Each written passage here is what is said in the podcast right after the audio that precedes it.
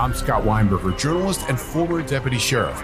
In my new podcast series, Cold Blooded, I'm embedded in the cold case investigation into the death of firefighter Billy Halpern. Experience this investigation in a truly unique way, untangling secrets that may reveal the answers to not only one case, but almost a dozen. Listen to Cold Blooded, the Apollo Gym Murders on the iHeartRadio app, Apple Podcasts, or wherever you get your podcasts. Hi, guys. Nancy Grace here, host of podcast Crime Stories with Nancy Grace.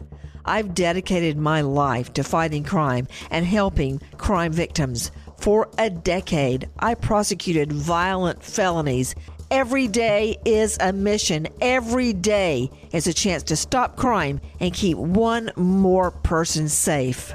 Listen to Crime Stories with Nancy Grace on the iHeartRadio app, Apple Podcasts, or wherever you get your podcast. I'm Johnny B. Good, the host of the podcast Creating a Con, the story of Bitcon.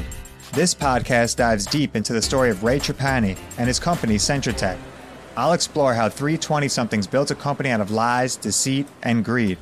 I've been saying since a very young age that I was going to be a millionaire. If someone's like, oh, what's your best way of making money? I'm like, oh, we should start some sort of scheme. Listen to Creating a Con, the story of Bitcon, on the iHeartRadio app, Apple Podcasts, or wherever you get your podcasts. You know, you don't really expect the suspected murderer to call you back and confess. I mean, that's just not what happens. My name's Kevin Sullivan. I'm a senior correspondent for the Washington Post. Uh, I've been at the Post for 28 years, and in 1993, I covered the murders uh, that Lawrence Horn was involved with. On March 3rd of that year, Millie Horn, her eight year old son Trevor, and his nurse Janice Saunders were murdered.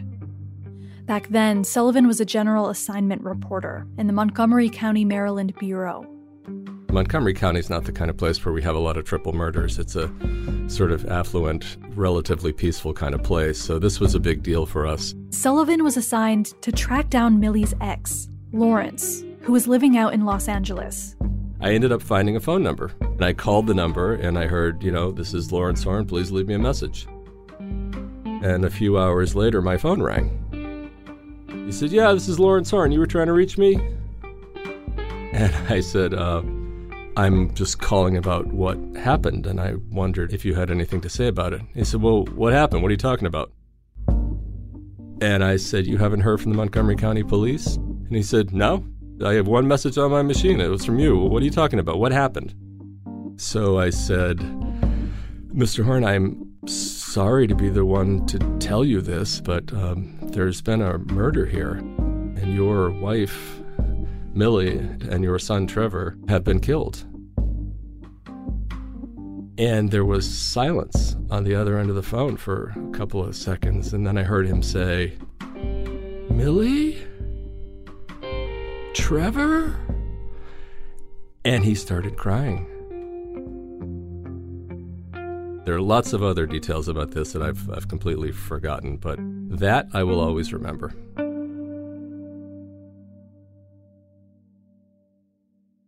A few weeks after they spoke on the phone, Sullivan flew out to LA to see if he could interview Lawrence in person. He came to the door and I said, Mr. Horn, and he said, Yeah. And I said, I'm Kevin Sullivan from the Washington Post. We've been we've been talking on the phone.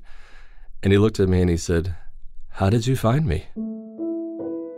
The most remarkable thing was that he opened the door and let me in. I was fully prepared for him to say, I really can't talk about this. I have nothing to say, and close the door in my face. In his article, he described Lawrence's, quote, dark and cramped one bedroom apartment off grungy Hollywood Boulevard.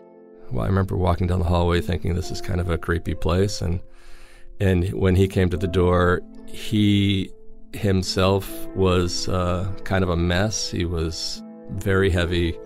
He was wearing an old sweatsuit. He looked kind of schlubby. He had a baseball cap on and he had this like tight little rat tail kind of braid, you know, sticking down from the back of the cap. But he just seemed sort of worn down by life. He didn't look like the kind of high flying, you know, Motown record executive that he kind of portrayed himself as on the phone. Lawrence spent the next several hours telling him his whole life story as afternoon turned into evening and the apartment grew dark around them. And he was adamant about his innocence. I mean, he portrayed himself as very close to Berry Gordy. You know, he told me that he taught Stevie Wonder how to sign his name.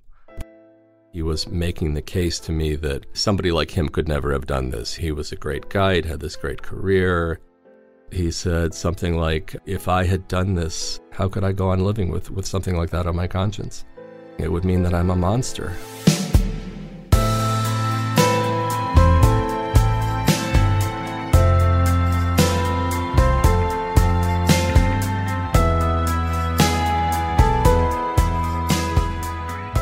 I'm Jasmine Morris from iHeartRadio and Hit Home Media. This is Hitman.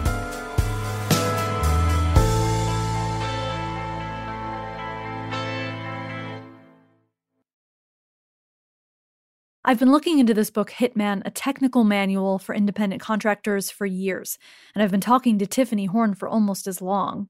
And after talking to Tiffany, I got a pretty clear picture of who her dad was, but the thing that's kind of hard to fathom is actually how big of a deal he was at Motown back in the day. He was partly responsible for some of the most important songs that are important to so many people. So I wanted to talk to those who were there while he was helping to make these things. Lawrence Horn is the person that made everything happen for me. That's music producer Tony Bongiovi. And I have to ask any relation to. Uh... Yes, Jon Bon Jovi is my second cousin, and I produced the records that got him signed and made the hits for him. In the early 60s, as a teenager in New Jersey, Tony had been teaching himself to be a recording engineer. He thought he'd figured out some of the tricks to the Motown sound, and he wanted to meet with someone from the label. Motown instructed me to go to New York, where Lawrence Horn was. He said, You have a tape to play for me. And I said, Yes, I do. And I played him what I had done to some of the recordings, and he was impressed. And that's when he said to me, Would you like to come to Detroit, to Motown? I said, Oh, yeah. It's like asking a 10 year old if he wants to go to Disneyland. So at 17, Tony found himself rubbing elbows with Motown's biggest stars, all at the direction of Lawrence Horn. You know, here's Smokey Robinson who had the Miracles and all those hit records, and I'm sitting there next to him. I'm in high school and I'm sitting next to him. Or Stevie Wonder. Lawrence made me feel comfortable. He said, No, don't worry. When you go in there, don't feel that they're intimidating you. You're just like them. Tony worked for Motown until the early 70s, and then he went on to a successful music producing career of his own. But he kept in touch with Lawrence. As professional as my relationship was with him, it was very personal as well because he nurtured that because I was a kid. And he would say, Yeah, you learned a lot out in Detroit, didn't you? I said, Yeah, I did. It's all because of you.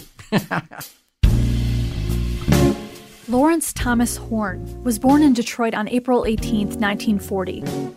His mother owned a modeling school and agency, and his father was a baker. Even as a kid, he was good with electronics, and he attended Cass Technical High School, a magnet school in Detroit. Here's Lawrence's daughter, Tiffany.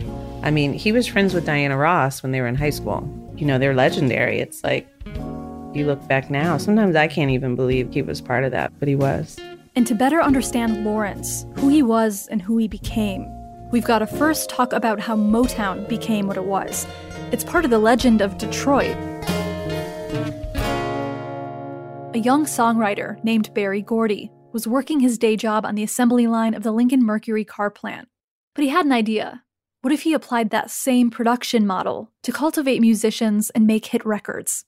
Well, in 1959, with $800 borrowed from his family, he launched his own record label, he bought an old house on West Grand Boulevard and affixed a sign to the front that read Hitsville, USA, a move that could be read as arrogant or prophetic, maybe both. By 1961, Motown scored its first number one hit with the Marvelettes' Please Mr. Postman. I am Juana R. Royster. I am from Detroit, Michigan. And at one time, I worked at Motown. Juana was there at the beginning sitting at the front desk as a receptionist. The essence of Motown then and now is about love and family. Whether you were family or not, it made no difference. We were all family. Gordy fostered talent like Marvin Gaye, The Temptations, Mary Wells, Stevie Wonder, so many artists that are considered legendary today. When I was in eighth grade, I joined a group called the Primettes Eventually, we auditioned for Mr. Berry Gordy. That's Mary Wilson, one of the original Supremes. Within a few years, Berry Gordy's Motown had become one of the most successful black owned businesses in the U.S., all during a time when segregation was still common practice and a growing civil rights movement was gaining momentum. He didn't find us, we found him. And we continued to go there until he finally relinquished the idea that we weren't good enough and signed us. In fact, that's how most of the artists came to Motown. They heard about this place where young people, especially black people, because it was in the black neighborhood, would go and get signed. At 22 years old and just out of the Navy, Lawrence Horn had served on board an aircraft carrier, where he hosted his own radio show under the DJ name LT, the Tall Cool One, your man with the plan. His plan get a job with Berry Gordy. Juana recognized him when he showed up at Motown for an interview. When I became a student at Cass Technical High School, I remembered Lawrence being six six and just being shocked that, you know, this tall, slender, very handsome guy was walking down the hall. Are you kidding me? Lawrence also made a good impression on Motown's boss, well, he got the position as a recording artist. I said artist, I'm sorry. He was a recording engineer. I mean, he was an artist in a way. And while you might not recognize Lawrence's name, you definitely know his work. If you look at some of those old Motown records, there's actually little codes on them. This was common back in the day. You can find them on any vinyl record. But you'll see letters. And if you see an L on any Motown record, that stands for Lawrence. The other thing that Berry Gordy put on those labels was the phrase, the sound of young America, which Motown definitely was. Eddie Holland, one third of the Holland Dozier Holland team, and that's about it. HDH wrote, arranged, and produced so many of the songs that helped define the Motown sound in the 60s, like Baby Love, You Keep Me Hanging On, and Stop in the Name of Love. Eddie said he once heard it described as Oreo music. it was black on the outside and white on the inside, like the Oreo cookie, because the chords that we would use were really pop chords. But we just had an R&B feeling because of the way we were brought up. Here's Mary Wilson again. What was the Motown sound? Can you describe it? You know, it has to do with a lot of different elements. and, and and yes, everyone has tried to say what it is. It's like love. Can you tell what love is? No, I guess you can't. Obviously, Mr. Gordy was the person on top, but it was all of the workers under him who made the music what it is. I actually met Lawrence Horn in Studio A as he ran the, the sessions. And, you know, he was there in the pioneer days when they were still kind of creating the Motown sound. In his autobiography, To Be Loved, Berry Gordy wrote, quote, engineers are often some of the most important yet overlooked factors in a record's success. From those early days when Lawrence Horn had to handle most of the recording and mixing, we'd been fortunate to build one of the best engineering teams in the business.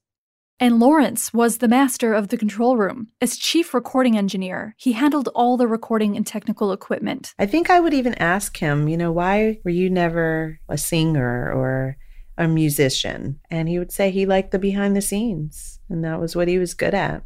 For him, that was nirvana he absolutely loved recording. You know, I mean, his face would light up. And when things did not work right, it bothered him because he was one who wanted everything to be just right. He was also known for being quirky and technical. His personality was extremely offbeat. I mean, he was more of an intellectual. For an example, You know this character, Spock? That's Spock from Star Trek. That was really his idol. That's the first time I've ever said this. You know, he was the one from this other planet. He was high minded. He was advanced way over, you know, the earthings. Here's Adam White, a music journalist who co authored a book on Motown. He actually gets his first credit on a couple of Motown albums in 63 for editing and engineering two albums that Motown put out by uh, Dr. Martin Luther King.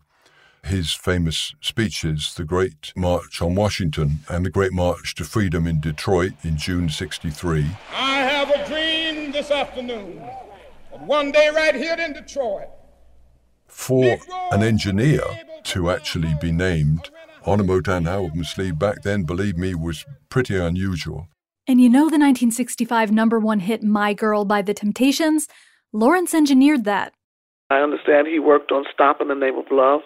I know he worked with the song Shotgun. Shotgun. Yeah. That's the 1965 hit single Shotgun by Junior Walker and the All Stars. Gordy shared a producer credit with Lawrence on the song, which he rarely did. The song Shotgun actually starts with the sound of a shotgun blast. And while this is a wildly popular song, you'd know it if you heard it, it's really hard to hear it the same once you know this story. Of course, I'm thinking about this in the context of this show with a lot of hindsight, and I want to play you this song and a lot of the others that Lawrence helped create. But after months of asking, the publisher wouldn't give us the rights to use them here. I mean, I can't speculate why, but it does remind me of that first phone call I made to Paladin Press about the book Hitman, the one that was clearly unwanted. Knowing where the rest of this story goes, it's not a huge surprise. I want to jump ahead to the early days of the investigation, which went on for a really long time and became incredibly frustrating and intense. Because I want to talk about something else that Lawrence recorded. But first, you have to remember whoever had killed Millie Trevor and Janice left no evidence behind that could identify him, and investigators were a long way from discovering the truth behind this triple murder. On March 12, 1993, a little over a week later, investigators got a warrant and executed a search on Lawrence's Los Angeles apartment, where he lived with his girlfriend at the time. The police gathered lots of cassette tapes. Prosecutor Bob Dean. They looked at you know, records that he kept. Uh, back in that day, he was a computer specialist for the early 1990s. He was very advanced in his computer accessories and equipment. Lawrence recorded more than music. He recorded everything. Really, he was just ahead of his time, regularly documenting everyday moments in a way that is now so commonplace. He taped phone conversations, he had a camcorder that he'd used to record trips around town with his daughters. This is the audio from some of those tapes. Hey, baby. Huh? Okay. Detectives found hours and hours of footage like this in Lawrence's apartment. But one tape in particular stood out to prosecutor Bob Dean. Can you describe it? Do you remember? Yeah. He had set up the camera in his TV room, videoed himself watching TV, time stamped it the night of the murder. In this video, Lawrence is filming his TV that's tuned to a rolling channel guide, clearly displaying the time and date. It reads 11:03 p.m., March 2nd, 1993, Pacific Standard Time, showing he was definitely 2600 miles away when Millie, Trevor, and Janice were killed. And he wanted to prove it. Here's John Marshall, a lawyer and close family friend. So you think, well, that was pretty clever until you think, why would you do that? We'll be right back.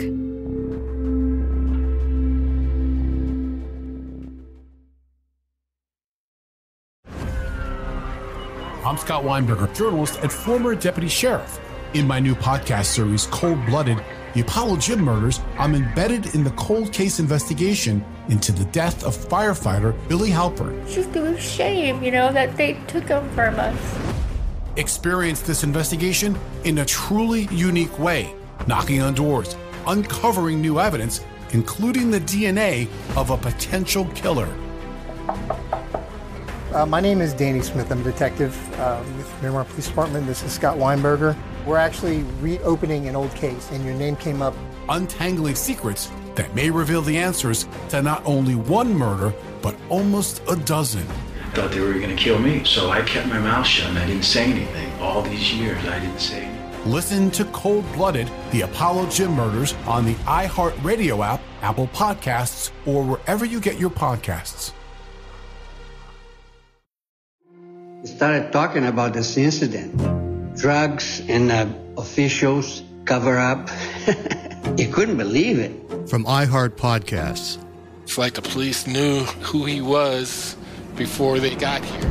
a story about money, power, and corruption. The medical school dean at USC was leading a secret double life. She's now. Yes, she's absolutely breathing. I'm a doctor, actually. There's no way that that guy is a doctor. I'm Paul Pringle, and I'm an investigative reporter for the LA Times.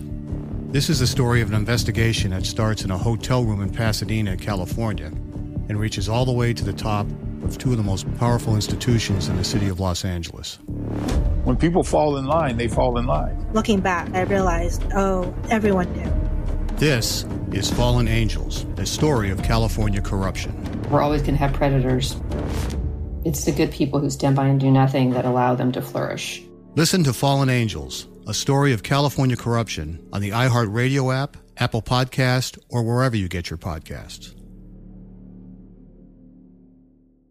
The Therapy for Black Girls podcast is an NAACP and Webby Award winning podcast dedicated to all things mental health, personal development, and all of the small decisions we can make to become the best possible versions of ourselves. Here, we have the conversations that help Black women decipher how their past inform who they are today and use that information to decide who they want to be moving forward. We chat about things like how to establish routines that center self care what burnout looks and feels like, and defining what aspects of our lives are making us happy and what parts are holding us back. I'm your host, Dr. Joy Harden Bradford, a licensed psychologist in Atlanta, Georgia, and I can't wait for you to join the conversation every Wednesday. Listen to the Therapy for Black Girls podcast on the iHeartRadio app, Apple Podcasts, or wherever you get your podcasts. Take good care, and we'll see you there.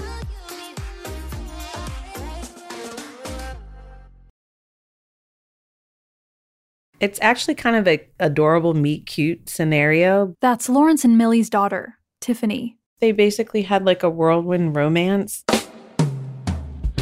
It was pretty quick. As the 60s come to a close, Motown undergoes some major changes. Berry Gordy decides to relocate Motown to Los Angeles to be closer to the film and TV industry. The hit making team of Holland Dozier Holland leave the label, also move out west, and take Lawrence with them in 1972, on an American Airlines flight from Detroit to LA, a young flight attendant named Millie Marie catches his eye. Here's Millie's sister, Marilyn Farmer. Millie told me that she had met this man, and she was really dazzled by the fact that he was recording people like Diana Ross and the Supremes and Stevie Wonder. She was excited about that. That wow, she'd met someone who was big time. Millie was born in 1949 in a small town called Round O, near the city of Walterboro, South Carolina. Our parents were sharecroppers and we were poor. You know, but I don't ever remember being hungry. And my dad was adamant that we had to take care of each other. Millie wanted to get out and see the world. And as a young woman, she figured there was one way she could accomplish that goal and get paid for it. Here's Tiffany. She would read these penny romances, my aunts tell me. And many times the star was a flight attendant. She'd be up all night under the covers with a flashlight reading them. Like she was obsessed with these books. I mean, she was living her dream life. To get hired as a flight attendant during the 1950s and 60s, a woman had to meet very strict requirements. It varied by airline, but in general, you had to be female, unmarried, and under 30. You had to weigh less than 135 pounds and be no taller than 5 foot 8. On top of that, airlines just weren't hiring many black women. I know she applied to one and she was rejected because of her knees. they said that her knees were too big. Can you believe that? Lawrence had definitely met his match, a woman as driven and willful as he was. They were larger than life personalities. And it's funny because when they got together, it was even more charisma. So on their own, they were their own big personalities. They'd walk into a room and you have this beautiful black woman with green eyes and blonde hair, and this tall guy with curly hair, and eyes are on them immediately. They were both magnetic. Tiffany showed me a photo of them together from around this time. Millie's sitting on Lawrence's lap with his arm around her waist. Their style is peak 1970s brown leather, high waisted pants. They're both beaming. My dad, he knew what he wanted and he pursued her and he bought her jewelry and took her on trips to Vegas and they ended up getting married. on one of those trips in secret. That was August 20th, 1973, just a year after they met. He was 33, she was 24. If they wanted to do something, they did it. And I think that's probably one of the things that attracted them to each other, whether it was considered a luxury thing or something where maybe a lot of Black people didn't have access to at that time. I would say, honestly, like my parents were never afraid. Tiffany was born about a year after Millie and Lawrence were married. Even she remembers being swept up in her parents' aura. I can remember being in the car on a ski trip and just being in the back seat and just wishing that was my life all the time. That they could get along and that it was the three of us and we were together all the time. This is before my brother and sister were born. But something was always a little off between her parents. Tiffany told me this story about how Lawrence and Millie were on one of their trips, this time in Mexico. Millie couldn't swim, but one day at the beach, Lawrence helped her out onto a raft anchored just offshore. And then he just left her there. He just swam away. And so she sat there crying until a stranger came to help her back. And he was gone. He just disappeared. That jumps out at me as like unusually cruel that he did to her. Well, why don't you tell me about your relationship? Describe it for me. That is towards the end of your marriage. It was uh, unique, unpredictable, fascinating, stormy. That's Lawrence Horn's voice.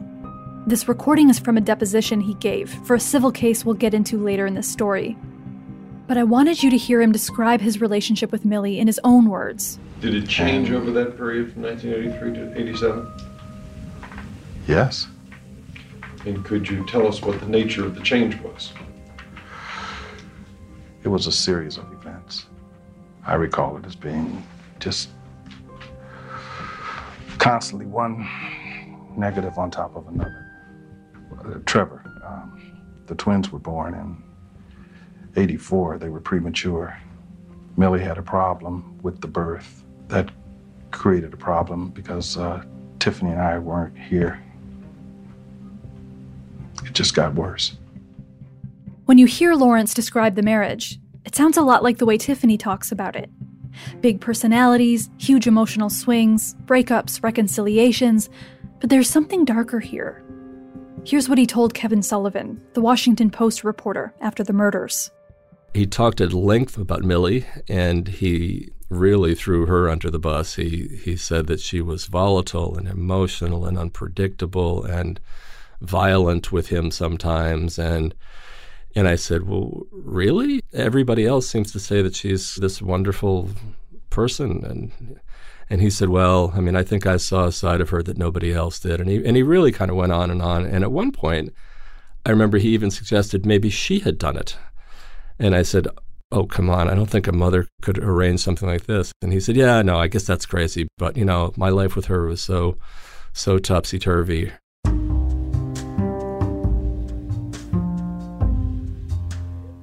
Back to the late 1970s.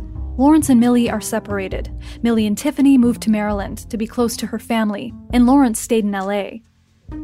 But they kept going round and round for another five years.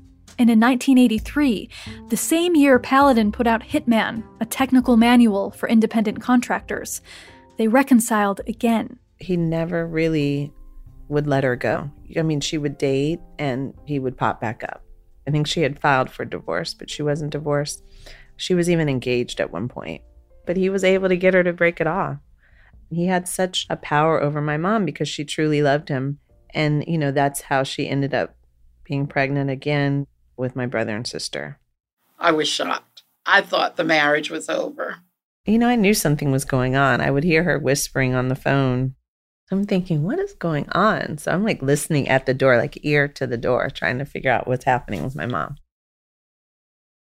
In 1984, twins Tamiel and Trevor were born, but even with Trevor in critical condition, Lawrence showed no interest. And it was summer, which meant Tiffany was visiting her father in California. He refused to fly back and blamed me. And he told my aunts who were calling, that I wanted to go to the Motown picnic, which was true. I was nine and it sounded fun. This was an annual event where Tiffany got to hang out with her favorite artist, Stevie Wonder. I didn't want to go sit in the hospital, but I had no idea what was happening. We wouldn't leave until afterwards, which is awful and horrible. And I can't believe he did that to my mother. And he put me in the middle. And that's one of my worst memories. And when I kind of really realized my dad wasn't totally my ally like he made himself out to be. At the same time Lawrence's marriage to Millie was falling apart, so was his career. By the mid 80s, popular music, as well as young America, had really moved on from Motown. He would always bring me music that I'm like, well, this is not what I want. I want Madonna and I want Prince. And I thought Michael Jackson used to be on your label. And he's like, not anymore. so I had all of the old Jackson 5 albums and I had uh, Lionel Richie. That was kind of cool because Lionel Richie had like a moment, you know. But other than that, it was like, yeah, this is easy listening and this is from the 60s. I don't want this. Lawrence's venture with the hitmakers Holland Dozier Holland didn't work out either, and he went back to work for Berry Gordy. I don't think Berry Gordy ever looked at him the same. So he felt like he kind of was being punished over the years for that. Lawrence fell from chief recording engineer to tape librarian, cataloging and organizing the work from his golden years in the basement of Motown's LA operations. It's a task that must have been humiliating for someone with so many hits on his resume. Here's Eddie Holland. The technical people, they, they sort of move into the basement part of this building. I visited him a couple of times. He was engineering somewhat, but he was doing mostly cataloging. He had been there longest. He grew up dealing with Motown, and he could do it better than most people. By 1987, Lawrence and Millie were officially divorced and locked in a bitter custody battle. He'd been ordered to pay $650 a month in child support payments, on top of the $75 per month he was paying in health insurance. And court records show that at one point, he had $360 in his bank account. My dad had been at the top of the world, and the 60s and 70s were his prime. He talked a lot about legacies. Motown did create a legacy, and he was part of that. He was very proud of that. In the 80s, it started to decline for him. He didn't have as much money anymore, and he was trying to hold on. That was kind of painful to see. That experience of seeing your parent kind of fall from grace in real time. In 1988, Motown founder Berry Gordy would sell the label to MCA in a Boston based investment firm for $61 million, and Lawrence was let go in 1990. It's very difficult for people to continue living a life that's no longer as glamorous and as, you know, uh, financially gratifying as it was. That's Mary Wilson again. Perhaps that's something that may have happened with uh, Mr. Horn. I couldn't tell you if that's how it happened, but I'm sure a lot of that is what was going on and uh, that's when sometimes certain things you know happen and they do desperate things because they're trying to you know make their life work again his life spiraled down when so many things were not going the way you know he wanted or thought or expected whenever i think about what was going on between millie and lawrence and really we'll never know for sure but i keep coming back to the first chapter of hitman rex Feral actually starts off like he's a teacher, with a reading list for aspiring contract killers. Read and reread pertinent articles relating to weapons and techniques that interest you in magazines such as Soldier of Fortune, New Breed, and Gung Ho, he says. Keep up, quote, on new trends and developments, as well as new gadgets and inventions. Get into detective fiction, quote, chuckle through the trench coats and warped personalities. It's worth it, he says, because. With the right attitude and an open mind, almost any good mystery or murder story can provide some ingenious new methods of terrorizing, victimizing, or exterminating.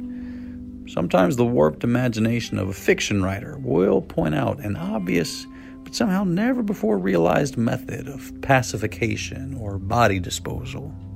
Most important of all, keep in mind this was 1983.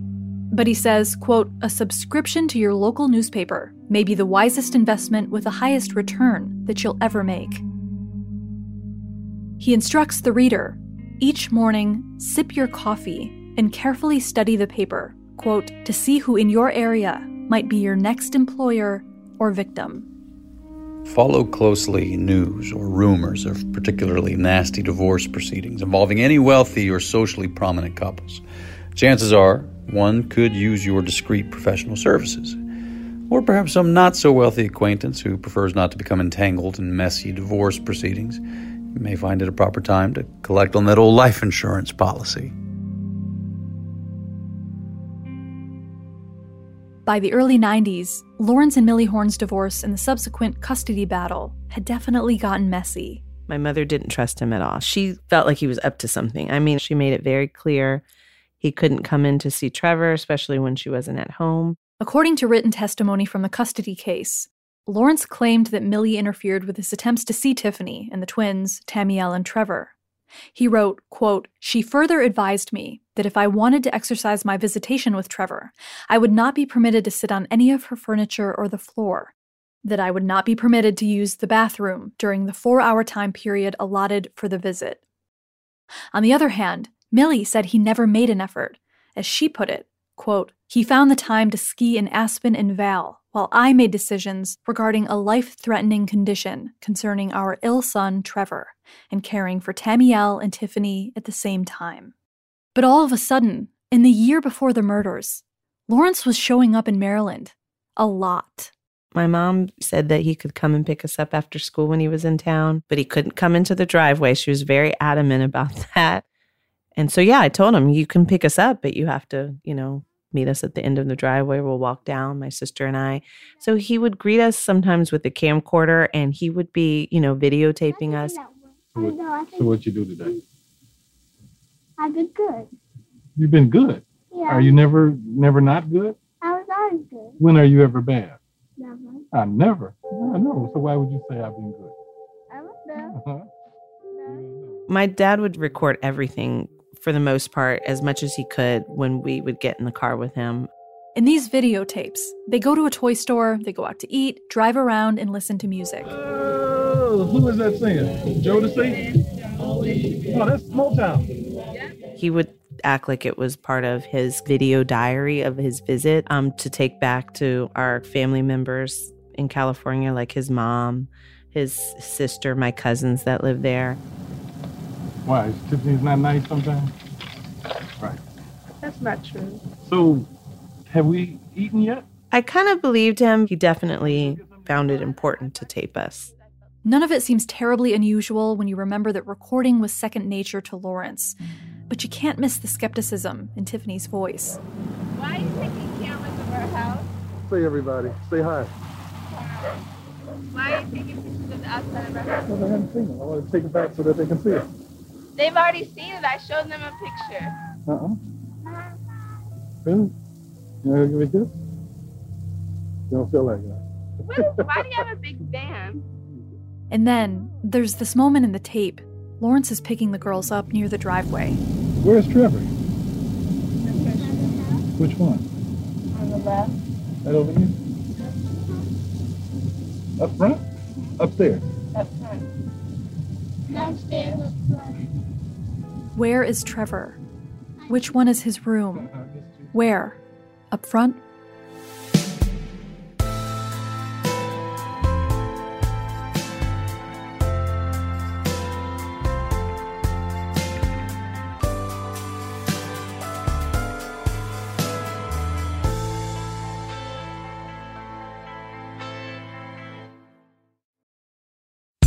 Hitman is a production of iHeartRadio and Hit Home Media. It's produced and reported by me, Jasmine Morris. Our supervising producer is Michelle Lance. Mark Lotto is our story consultant. Executive producers are Mangesh Hattikudur and me. Mixing by Josh Rogeson, Michelle Lance, and Jacopo Penzo. Our fact checkers are Austin Thompson and Natsumi Ajisaka. Voice acting by Levi Petrie. Special thanks to Andrew Goldberg, Michael Garofalo, Tori Paquette, Christopher Hasiotis, and Nathan Morris. Our theme song by Elise McCoy, and additional music written and produced by students at DIME, powered by the Detroit Institute of Music Education.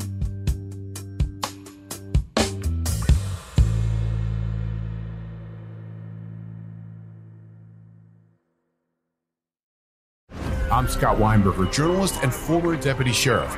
In my new podcast series, Cold Blooded, I'm embedded in the cold case investigation into the death of firefighter Billy Halpern. Experience this investigation in a truly unique way, untangling secrets that may reveal the answers to not only one case, but almost a dozen. Listen to Cold Blooded, the Apollo Gym Murders on the iHeartRadio app, Apple Podcasts, or wherever you get your podcasts.